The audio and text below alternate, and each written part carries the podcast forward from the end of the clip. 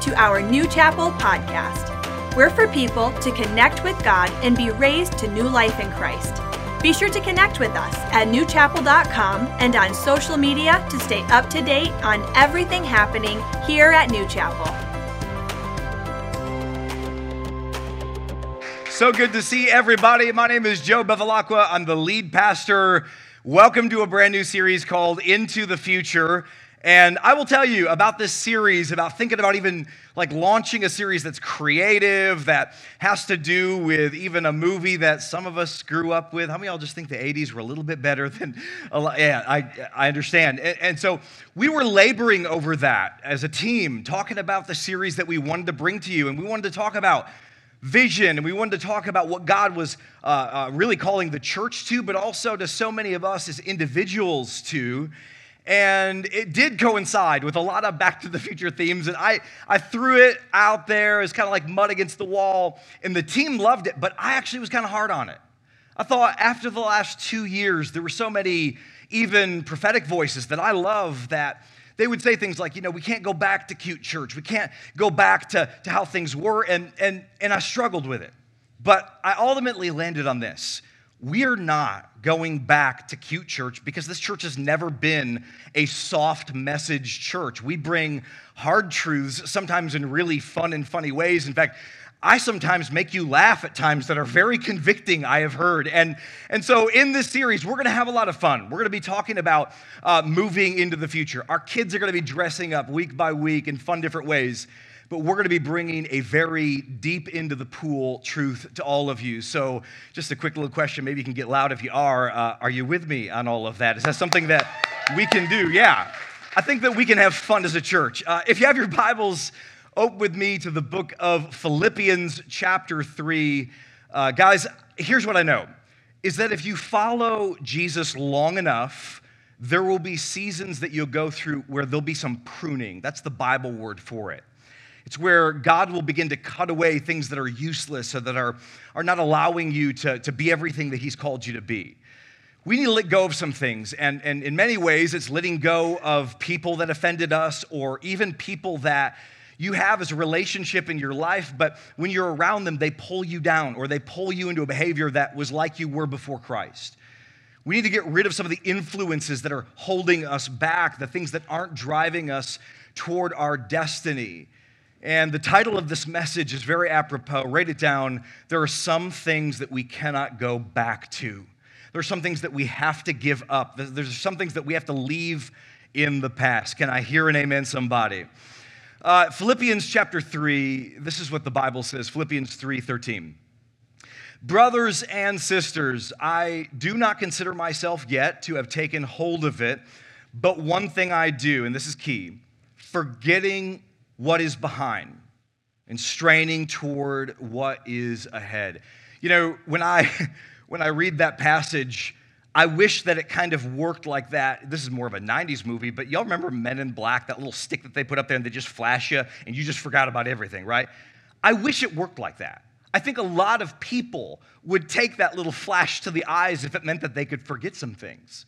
But unfortunately, the scripture, when it's saying forgetting what is behind, it's not necessarily saying that you will have forgotten it, that you can no longer recall what happened. The, the word there in the original language of the Bible is the Greek word epilethanomy. And if you think you can say it better, you're wrong. But forgetting, epilethanomy, it literally means to let go. And epi there is to place, lethano is to be unaware. It is you consciously making a decision to not remember something any longer, not recite it in your heart over and over and over again, to not go there. It's not that you can't recall it. In fact, some of the things that you have gone through have shaped who you've become. You're not going to be able to forget those things, but you don't have to remember them any longer. Can I hear an amen, church? It's kind of like uh, the windshield, and, and I love that on the platform we have my favorite car. It was, it was like destined to be on a stage I was preaching on at some point in my life. But it has a bigger windshield than it has a rear view mirror. Why? Because where God is taking you is so much more important than where you've been. Maybe the failure that you've experienced, Maybe the time that you fell or, or, or said something that was too much, or somebody said something to you that cut. Your future and what God has for you is so much more. Psychiatrists uh, will tell us that your brain actually has two main storage areas when it's trying to recall energy and, and memories and, and different thoughts and feelings. And it's actually in two different areas of your brain. Uh, the one that holds positive memories, you know, the victories that you've had in the past, the accomplishments, the things that bring you joy, the victories, right? They're stored in one side of your brain, and on another side is the negative. It is the times that you have failed, the mistakes, the hurts, bad things that have happened. And scientists and psychologists will tell you very clearly that the side that remembers all of the times you've messed up or the hurts is so much bigger in your brain physically than the part that's positive. And, and, and I ask the question, why? Why would it even be like that? We're, we're, we're born in such a state, I don't think it would naturally go that way. Well, you live in a fallen world. And so you're not to think about the times where people have been generous to you or just like give you a little Pentecostal handshake. Does anybody know what that is? It's where somebody gives you a handshake and there's money in it. That's a Pentecostal handshake. Like those are the best handshakes. And, and you're, you're going to forget that when somebody stole $20 from you. Does that make sense? Like when somebody steals something, you're not thinking about all the other blessings in your life. You're upset about that. I preach like, I don't know, 48, 50 sermons a year. And, and the two that I bomb, right? Like, I don't know, I'm not God's gift of communication, but like I get off and I'm like, hey, yeah, you know, whatever, we did it. But like, I will remember the two that I bombed on. Like, why did I say that? Why, why did I put it that way? Like, sometimes I get off the platform, like, what was I even talking about? Like, I don't even know. That, I don't even know if the ship was gonna land. I don't know how we were gonna land that thing. And, and I'll, I'll remember that one but forget all the other times where you come up and be like, Pastor Joe, man, God really changed my life. And sometimes, even despite how I feel, you'll come up and say those words. And so, but what happens? It's natural. It's human nature for us to remember those negative things and hold on to them. So, some, some messages that I bring you are because I'm a shepherd, because there's a steady diet of what sheep need, and it's going to be straight out of God's word and wisdom. And today, yes, it's straight out of God's word. It's filled with wisdom, but it's a little different than, than every other message. This is something I've experienced. This is something I've had to wade through. It's something that I've had to process in my heart and in my life. And I think from that deep well, it will really minister to so many of us in the room. Okay, if you're taking notes, pull something out, jot some of these points down. I have two things that you need to let go of and one thing that we need to do. Let's jump in. Number one, you need to let go of, write it down, disappointments. Write it down. You need to let go of that. We experience disappointments in our life. The times where it doesn't play out the way that you felt that it should have. Uh, the times where there was like something that someone else said or did and it cut.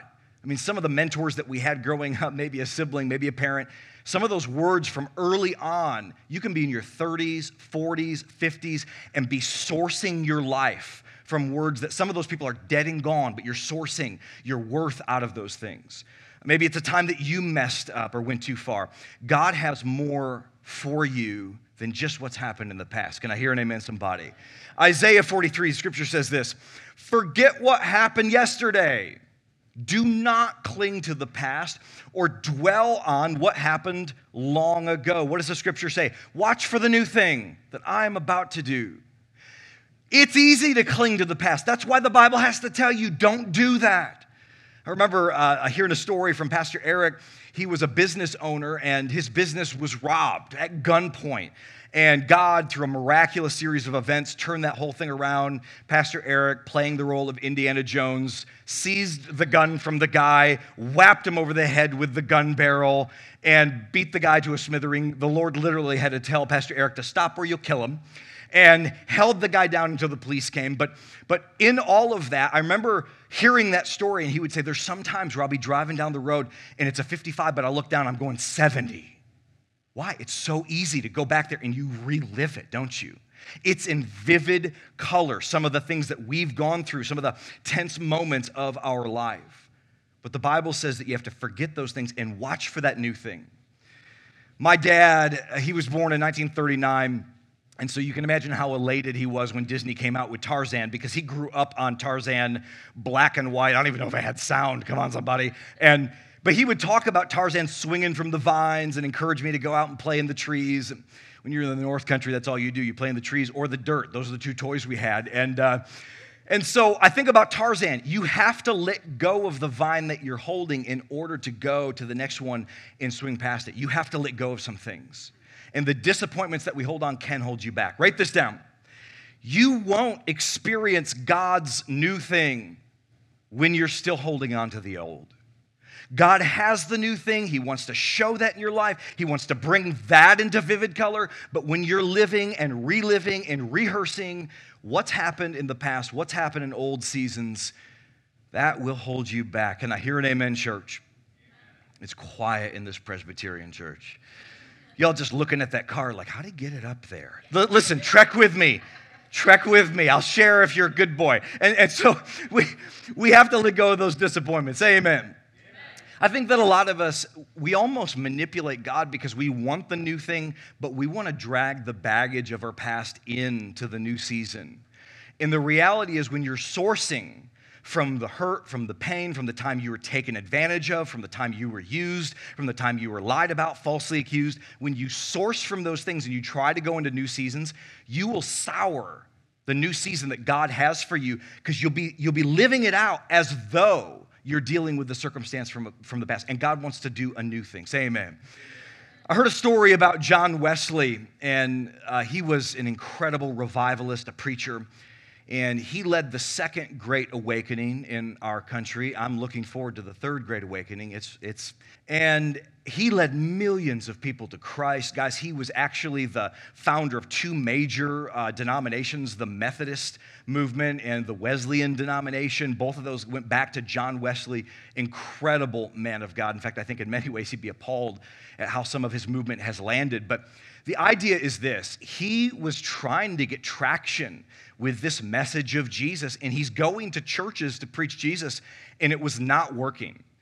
We actually have record of his diary from this season. I'm going to read just like a month or so out of that. Uh, Sunday morning, May 5th, preached at St. Anne's, asked not to come back anymore. Sunday afternoon, May 5th, preached at St. John's. The deacons said, get out and stay out. Uh, Sunday morning, May 12th, preached at St. Jude's. Can't go back there either.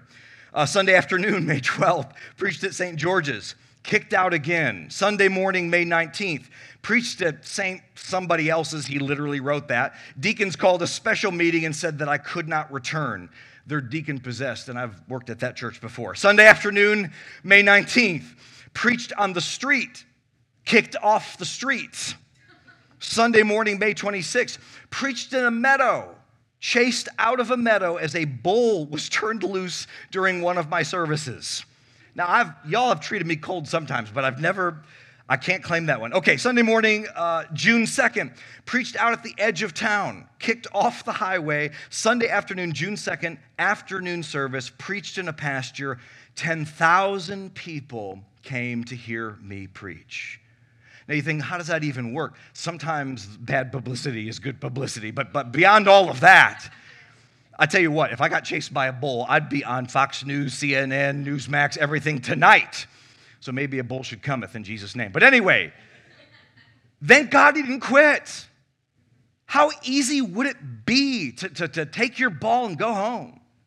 I've known preachers that it just got a little bit hard and, and it wasn't as big as they thought it was going to be, and the crowds weren't smiling at them like at their last gig, and they just gave up. I remember one friend of mine, he, he, he called me up, and he said, Pastor Joe, I'm closing down my church. He said, There's only 70 people in my church. I said, 70 that's a great start jesus had 12 people following him on the onset like you are you are in full-on revival you're just comparing it to the big old mega church that you were at before be faithful to the 70 and he gave up that church.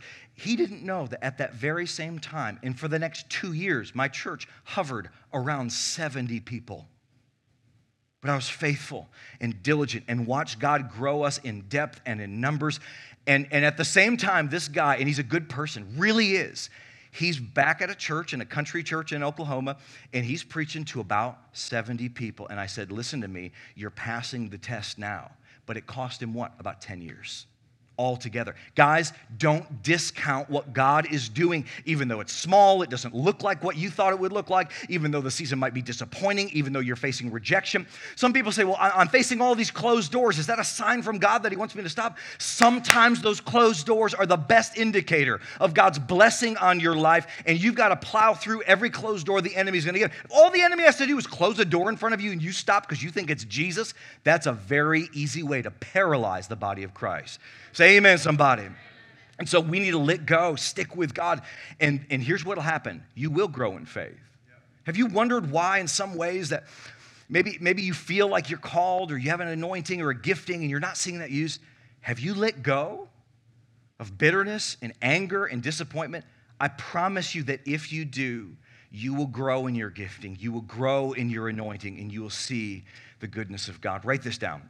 Forgetting disappointments frees us up for destiny. You want that future thing. You want that, that goal, that vision that God has given for you, your family. Maybe you have an idea of where you're trying to take this thing.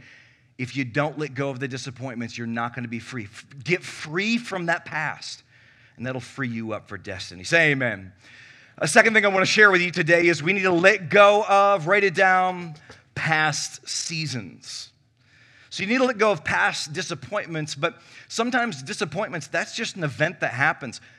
Uh, I don't know if you've lived enough life to have a steady stream of what's going on. A steady stream of like, when's this going to change over? When is the, I've, I've been hearing something about tipping point. I'm waiting for that. God, I'm going through a season. And you might even have, have left that season. You went into future things but the, the patina, the stigma that was put on you during that season, it puts your tail in between your legs and it makes you shy and cautious.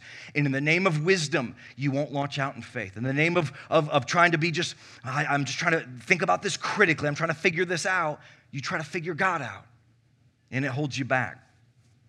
I heard a story uh, of the President of the United States in 1881, James Garfield. Uh, he was six months into his presidency and somebody shot him in the back. And, and, and he lived. It was an assassination attempt and he lived and it looked grim for a while. He was going down but there came a point that he actually started to go on the mend.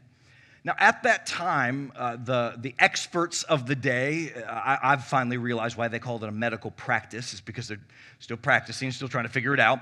But these guys in practice trying to take care of the president they had this common belief in the day you have to get the bullet out if you don't get the bullet out, they're, they're a goner. It might look good for a seat, but the bullet's going to kill them. Well, we know now it's good to get the bullet out if you can, but sometimes it, it rests in a spot that if you took it out, might cause more damage.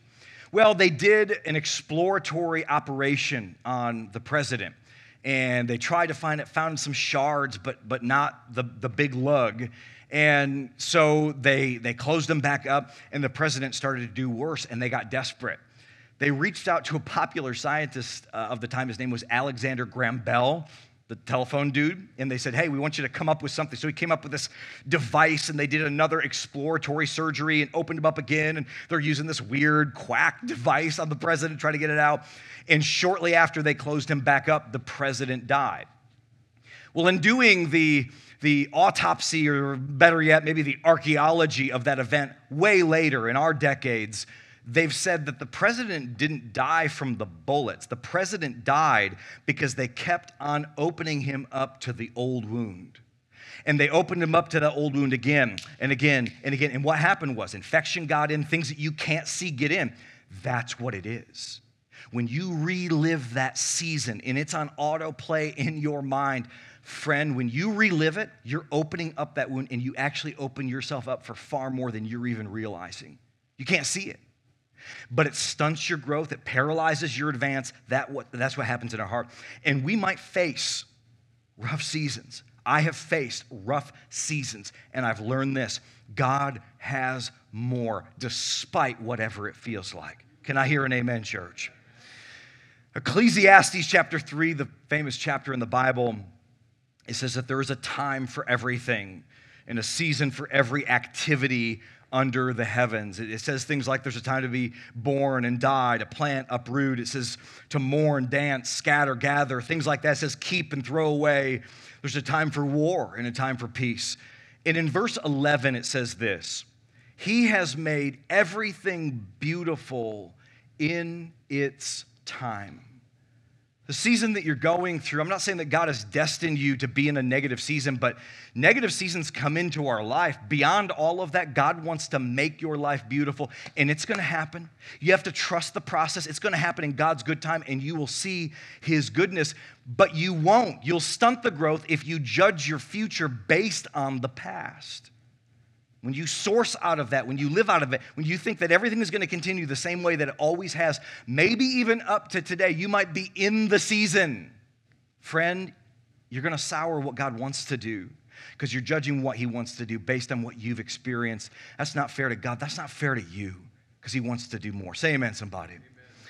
Heard a story, it's found in 1 Samuel, but there was a Jewish woman. She was pregnant, great with child, actually and uh, some war games were breaking out, and her husband and her father in law were killed in battle. And she's getting ready to deliver this baby, and it was said just as her water broke, the Ark of the Covenant, which is where God's presence was in Israel, uh, it was stolen. It was taken into captivity. It was the central focal point of the nation, and it was stolen by pagans. And so they lost this great presence of God that was in the center of their nation, everybody. And so here's what happened in 1 Samuel chapter 421. She named her son Ichabod, saying, The glory has departed because of the capture of the ark. What did she do? This woman is naming her future based on the past. And you can read her story in the rest of that book. It did sour her future. It did mess up where things were going. She named what, what God was trying to birth in her life based on past experiences, which, by the way, don't name your kid Ichabod. That's a lot, okay? That's just, but but don't name your kid, don't name the season you're going into based on seasons that you've had in the past. Name them on what God has called you to live out. Write this down. How you handle your current season will determine what God does in your next season. You can even put it this way what you allow Him to do in your next season, because He wants to do great things, but you can put a cap on the blessing of God with how you're handling the season that you're in, the season that you've come out of. Now, Moses in the Bible, I love old Moses because he was so direct so direct, which is kind of my spiritual gift. And, and so Moses is, is called of God. He's called to deliver the children of Israel. He's called to, to do these great things. And he's out in this desert land and he's kind of wandering around. Well, his wife gets pregnant and, and she's going to deliver a baby. This is what it says in Exodus 2.22. Scripture says that Moses' wife gave birth to a son. And Moses named him Gershom, saying, I have become a foreigner in a foreign land. Now, when you read that, number one, you just think, what an awful name. These people just wanted their kids to get picked on. But beyond that, when it gives you the meaning, I'm a foreigner in a foreign land, I don't get it, Pastor Joe. That, that, even that sounds weird. Here's what he's doing God's called Moses outside of himself. God's called Moses into a spot where he's experiencing maybe not the most positive things. He knows that God has more for him in the future, but, but he's experiencing some, some meandering in a desert, some, some lack, some of, the, some of the loss of the blessing that he had before, but he's obeying God in all of it. Here's what Moses is doing he's naming his future season in faith. He's in essence saying that poverty, defeat, meandering desert seasons are not going to be the thing that I'm a foreigner to that. This is foreign to me. I'm, I'm, I'm in a foreign land. This is not where I'm going to be setting up shop. God has more for me, and I'm going to name my season in faith that what God has for me is better than the season that I'm currently in. Say amen, church. And so, for some of us in the room, I, I want to be honest with this. In your life, if you'd be honest, some of the bad has outweighed the good. And, and you might have been a victim of abuse, uh, sexual abuse. You might have been taken advantage of. You might have been lied about. There might have been real drama in your life when you were a kid, physical abuse. You might have faced hardship or poverty in your adult life. If you'd look at your life, you don't have to fake it. You, you might say that the bad outweighs the good in many ways or at least in certain seasons. But if you think of it a different way, and if you, if you could think of it like this God's call, God's destiny for you it outweighs your history every time that you weigh it against. If you if you weigh what God has called you to, the future that he has for you, the blessing that he spoke over you, the promise that he wrote to you, if you weigh that against your history, friend, destiny wins 10 times out of 10, and that's how good our God is. Can I hear an amen somebody? Romans 8:28. We know that in all things God works for the good of those that love Him and those that are called according to His purpose. God doesn't bring these negative things in, but listen, He'll even leverage the negative things for the positive, for your blessing, because you're trekking with Him and not sourcing out of the past. Wow. He wants to leverage every season for His glory. That is very deep, that is very profound. And, and, and the tip of the iceberg on that is you being willing to face past seasons and say, I'm not sourcing out of that junk anymore. I got to move on. So we need to let go of disappointments, let go of past seasons. And the third thing I want to tell you today is we need to let God bring restoration into our life. We need to let God do that. There's areas of all of our hearts, all of our lives that need to be restored. To what? To when you were a kid? No, no, no restored to what God's design is, restored to a spot of freedom and peace beyond even just peace you might have experienced before the pain. Isaiah 43 Forget the former things. Do not dwell on the past. God says, See, I am doing a new thing. Now it springs up. And then he says this Do you not perceive it? Can't you see? Like, in other words, I've already started this. The, the process is already at play. Can't you sense that something is there? The impetus to jump onto this is there. I'm making a way in the wilderness, in streams in the wasteland. Guys, God has already begun this work. Letting go and, and then letting God bring restoration. Boy, that's a, that's a patience game. Makes me think about Joseph in the Bible. If you don't know that story, I would encourage you to read it. It starts in Genesis 37. I'll give you some excerpts from it, but Joseph was this guy that was a follower of God. He was, he was a kid and, and he had several brothers. God gave him a dream that he would be in a position of authority, that he'd be in a position of leadership. So much so that even his family would yield to him his dad favored Joseph. He was the youngest kid, and it was a little bit of out of order compared to the cultural uh, way of the day where you'd have your firstborn son really as a showcase. The lastborn, Joseph, the youngest, he was given this coat, this, maybe you know it's a coat of many colors, yeah, and, and, and it was given to him as a gift, just showing the favor that Joseph's dad had on Joseph's life. But this is what it says in Genesis 37 5. Joseph had a dream and he told his brothers, but they hated him. Verse 23 When Joseph reached his brothers, they stripped him of his coat, the, the outward sign, right? The distinctive multicolored coat. They sold him to the Ishmaelites for 20 shekels of silver. This really happened. They, they gave their brother up into slavery. They lied to their dad, said that he was killed. And, and, and this is disappointing. Eh, the Bible's very clear about it. This was not a happy thing for Joseph it was a disappointment. Here's what I want to say, and I, listen to me, I'm a faith guy. In your walk with God, in your, in your existence here on earth, you will face disappointments. It will happen. How you manage those, how you relate to God in those seasons, that's the biggest thing about them. But disappointments are going to come. Doesn't mean they're from God. But you need to accept that truth. Don't let it stop you.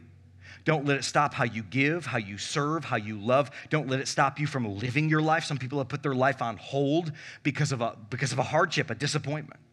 It will happen. Verse 4 Joseph found favor in the eyes of Potiphar. Potiphar was the owner of this house. He was sold into slavery, and, and Potiphar became this, this uh, a slave owner, and he became his attendant. Potiphar put him in charge of everything that Potiphar owned. So Potiphar's this rich dude. He has this very uh, sophisticated system at his house. Think of like a, a, plantation where a lot of things are happening. Like we're making our own food, we're making our own energy, like a lot of things are happening. And, and what Potiphar found was that Joseph was so slick, he was so conscientious about what he was doing, clearly a gifted leader, that he was put in charge of everything. And this wouldn't have been a natural position for a slave. You'd have a hired person be over the rest of the slaves. No, Joseph was over the rest of the slaves. Now, verse 12, this is where I don't know how some people can preach and make the Bible so boring. The Bible's very funny and the Bible's very interesting because this is the first cougar recorded in history. Bible says that Potiphar's wife, she caught him by his coat. Now pause for a second. Everybody look at me. She's Joseph is there. She's trying to sleep with Joseph and she catches him by his coat. Well, wait a second. I thought his coat was, was stolen. He has a new coat. A new coat, new season. It, it's kind of that outward sign that God's given me a second chance that there's something more than just today, right? She seizes him by the coat, saying, Lie with me, ew. But he ran out of the house, leaving the coat in her hand, buck naked, it would say in the Hebrew. Verse 17. She told her husband that the Hebrew servant who you brought to us, he came to lie with me. And so Joseph's master put him in prison. See this. Joseph's dad gives him the coat which is really an outward sign of God's blessing, even though we've had some internal dreams happening. He's sold into slavery, and God raises him up, up, apparently, has a new coat, denoting that he's favored, that he's in charge, that he's not wearing just, just you know, tattered clothes, that he is somebody. It represents his second chance, and that's stolen from him in a false accusation. That's where he's at in this moment. And what you'll read in this passage is over and over, Joseph has to let it go. He has to let go of what happened to him and realize who he is, no matter where he's placed. This is what it says in verse 22. He's put in prison, right? Before long, the warden put Joseph in charge of all the other prisoners and over everything that happened in the prison. The Lord made Joseph prosper. But you really wouldn't think that, would you? Sometimes we find ourselves in down seasons and you'll see a little promotion and you're like, God, so what? I got a promotion at Sam's Club. Like, God, I, I, I have this vision of future things and being a leader, but you gave me a promotion at the gas station. God, I'm pushing carts at Plums and, and, and you gave me a promotion. Whoop de doo, I got a 35 cent raise because I'm a card carrying member of my team. But what God sees is who you're becoming. What God will do is acknowledge who you're becoming in that season. God will give you little indicators along the way that even though you haven't arrived at everything He has called you to, He still has a favor. And prosperity starts on the inside before it's ever shown on the outside. You will prosper in your soul, you will prosper as a person before it will ever be expressed on the outside. And everything with God starts small, it starts as a seed, as a moment. And if you look over that, if you dismiss that, you will miss the great thing that God is trying to work in small, insignificant seasons. Wow. So rich, so rich with truth. And so I would say this the Bible says that the Lord made Joseph prosper. If you're not prospering, ask God God, have I, search me, right? Like, have I not let go of some bitterness some anger? Is there something latent in my heart that's holding me back? Am I holding back serving you with my whole heart because I think that something's not fair, it shouldn't be this way, or I've got my own idea about how things should work? The Lord will prosper you, and He wants to. I got to move on. So, Pharaoh had a dream. This narrative of, of Joseph is, is chuck full of it. Pharaoh is in Egypt. This is where the prison is. This is where Joseph is reside, uh, residing. He is in Egypt at the time in a prison. And the leader, the Pharaoh of, of Egypt, has this dream. I can't explain it all, but through a long series of events, Joseph is the person who gets put in a position to interpret the dream for the king, for the Pharaoh of Egypt. And I want you to ask yourself a question. Do you think for one second, if, if Joseph had bitterness and anger and resentment in his heart, that God could have even used him in such a spot of prominence? Well, of course not. He was free. And so he goes in front of the Pharaoh of Egypt and he interprets the dream, ultimately showing how to save Egypt from a famine that's coming. And this is what it says in Genesis 41 Pharaoh said to Joseph, I hereby put you in charge of the whole land. And then Pharaoh dressed him in a royal robe. Maybe you've never seen it before. This is the third coat. that is put on Joseph's back. See, sometimes we, we see the favor of God and then we see the disappointment, or we get the second chance, but when the second chance doesn't work out, sometimes we write off the rest of our lives. But our God is not the God of the second chance, He's the God of the brand new beginning, and He's trying to do a new thing in your life. Say amen, somebody. That's what God's trying to work out. And so this royal robe is put on him. That's what the ultimate aim is. That's what the dream was pointing towards that Joseph had when he was a boy. And so if you're lost in life, if you trust God, if you let go of past seasons, past disappointments, if you trust God and stay faithful to Him, if you become who He's called you to be, wherever that has landed you in life, He will raise you up. And God's heart is to put that royal robe on your back and put you in that spot of prominence to show His glory to the world. Say amen.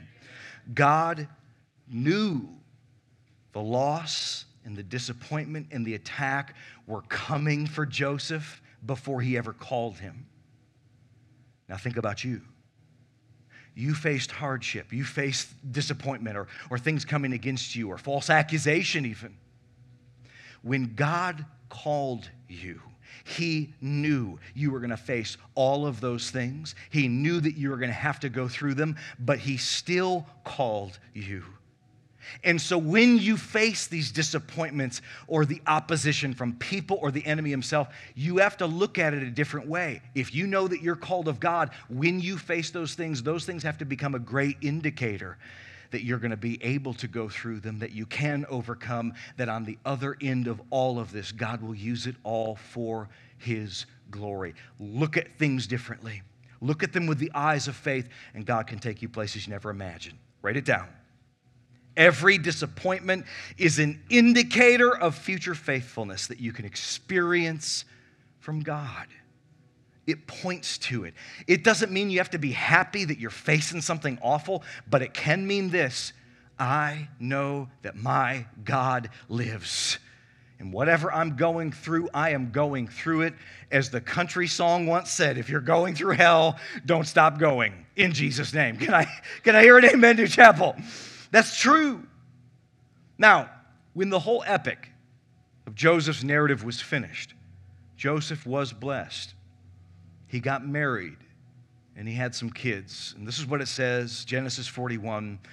Joseph named his firstborn Manasseh, which in Hebrew means to forget. In the second son, he named Ephraim. Church, this is very profound. You will never give birth to an Ephraim in your life until you first give birth to a Manasseh. What am I saying? You're not going to see that, that blessing, that double prosperity realized in your life until you forget. Until you say, it's not that I can't recall what happened, but I'm making the decision consciously to forget those things. It's not that he couldn't recall. Joseph, Joseph knew what had happened, but that windshield, that, that forward thing that God had for him, the blessing that he was going to live in the future, was so great. It made it so his mind was occupied with what God had for him versus what he had been through. That is the new thing that God wants to do in your heart. And so if you want whatever, double prosperity, how about this? Call it stability Call it hope. If you want that birthed in your life, friend, let it go. Forget about the pain. Let go of the disappointment. This is prophetic, and I felt this strongly this week. Some of you have sourced out of past seasons so much and so strongly. The hurt, the let down that you've experienced. You can't even imagine a world where it's not on your mind regularly, if not every day. But if you trek with God, and this is prophetic, there will come a time in your walk with Him where you won't even remember it anymore. Pastor Joe, you're just, you're just trying to hype us up. I have scripture for it. Isaiah 54, and this was shown in my life. For you will forget the shame of your youth It's a promise of God. That thing that you did, that someone else did, you don't have to source out of that. God has made you new. Don't you perceive it? He's trying to do that new thing. Sink into that today. And so, question is this How are you doing? The past two years, has it made you timid? Has it made you gun shy? Maybe as I give a message like this, you're like, last two years, whatever. My life was wild or rough or hurting before any of that. Friend, God has more. God has more. And here's what I know when we let go of past disappointments, we trust God to let go of past seasons we can move into the future with hope in our heart. We can trust that God will bring restoration into our walk with Him. Jeremiah 29 11, God says, I know the plans I have for you, plans to give you a future and a hope. That's what our God has, and He wants to work it out. Let's be a church that marches boldly into the future. Can I hear an amen? Bow your heads with me. Heavenly Father, I pray for my church. As we give a message like this, it, it makes some things surface in our hearts, some things that we'd rather forget that pop up and they sometimes catch us off guard at seasons where we wouldn't like them to. God, I pray that as people are remembering, or maybe it's ever before them, God, these, these, these disappointments and these past seasons that hurt and hollow us out, God, I pray that you give us the ability to let them go by faith Maybe it's been abuse. Maybe it's been a time of false accusation, being taken advantage of. God, maybe it's a partner that said that they were going to be there, that you can trust me, and they turned their back. God, I pray for healing in this room right now. God, I pray that they would receive it by faith. That I'm sure those memories will knock at the door of their heart, but God, by faith, we're going to let you restore. We're going to look into the future and everything that you have. God, I pray that you heal hearts and minds, bring restoration. You said in your word that you'll restore our souls. So, God, I pray for restoration in Jesus' name. God, if there's anyone in the sound of my voice that doesn't know you, but they hear about your love, help me to find them. Jesus' name. Heads bowed, eyes closed, just for another minute. If you came in here and you thought it was going to be a soft message and you're kind of like, Pastor Joe, take the knife out of my back, that was a lot. But you heard a message about God's love and his faithfulness and how he doesn't want to leave you where you're at. He wants to take you to a spot of stability and love and security. But you don't you'd say to yourself, if you're honest, I, I, don't have a relationship with God, whatever that means. I'm not right with God. Friend, if that's you, I want to help you. The Bible says if you call on the name of the Lord, you'll be saved. That means heaven and avoiding hell, but it means eternal life starting in your heart today. It means the peace and joy that you're looking for can begin on the other end of saying amen. Making Jesus Lord is just you saying that you're done being the God over your life and you're ready to make him Lord, boss, make him the God. And so if that's you and you want to make that decision, we're going to pray in church. Pray this prayer with those people. Pray it is a declaration of your faith. Pray it knowing that God has more for them and more for you. Pray this out loud. Dear Heavenly Father, thank you for sending Jesus to die on the cross in my place for my sins so I can be forgiven. You raised him from the dead. This I believe so, with my heart and with these words, I confess Jesus Christ is my Lord. I surrender now. Jesus, I call on you. Come into my life. Forgive my sin. Put your spirit in me. I receive all that you have for me. Thank you for saving me. And thank you for making all things new. In Jesus' name. Amen. Let's give it up for those people that accepted Christ in the room. Praise God. Listen, if you did accept Christ, let somebody know about it. Fill out that connection card. God has great things for you. We want to send you a note in the mail talking about those things. Maybe you rededicated your life to Christ. Let us know about it on that connection card that we mentioned earlier. And God has those great things, the least of which is to fill out that card and let us know about it. One more time, church, give it up for those people that accepted Christ. Hallelujah. Hey, stand up on your feet, gang. Last week, we saw over 15 people baptized inside a lake. That was amazing. So many stories of life change, and people at the last minute that wanted to be baptized, including our host that day. That was absolutely a ride. If you missed that, you missed half your life. Go on the Facebook and you can trek with all of that. A couple of quick announcements before I get you on to the rest of your weekend. Uh, Operation Christmas Child. We had a goal of 50 boxes last week. I am happy to say, church, all 50 went out last week. Give yourself a hand for that. Great job. And so we beat our goal. But if you've been around New Chapel for any amount of time, who cares? Let's set another goal. So we put another 50 boxes out there in the Cafe Commons area. Grab one. It is not an expensive thing for you to do. We'll probably be collecting those things in September and October. It's something that's within our reach. Let's blow away our second goal and see what God can do in the lives of children through missions efforts all around the world. Uh, Chapel Ridge is having an open house on August 16th. That's a Tuesday. Mark your calendars for that. Maybe like you've been coming to the church for a while and you're like, what are they doing back there? You might not have any kids. Just come for the open house just to see what the world are we doing with this outreach to the community. And if you do know families that have little kids or you do have little kids in your life, bring them out to Chapel Ridge for that open house. And we are in open enrollment right now. There are limited spots available. Make sure to sign up as soon as you can. Uh, there is new merchandise. I've been talking about that for the last several weeks. I'm going to breeze over that. Ladies Bunko Night, that is coming up on the 27th. And so that is a Saturday. Sign up over at Guest Services if you are a lady. Uh, we had an awesome golf outing yesterday. They put me on a group chat. I've never been held hostage before, but I have been part of a group chat.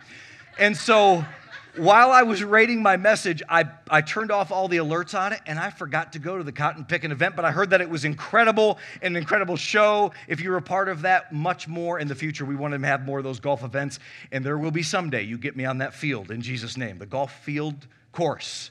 Court? Course. See you there. And so one other thing that I want to say is that we're having a meeting that's going to be talking about our student ministry that we're going to be launching in very short order.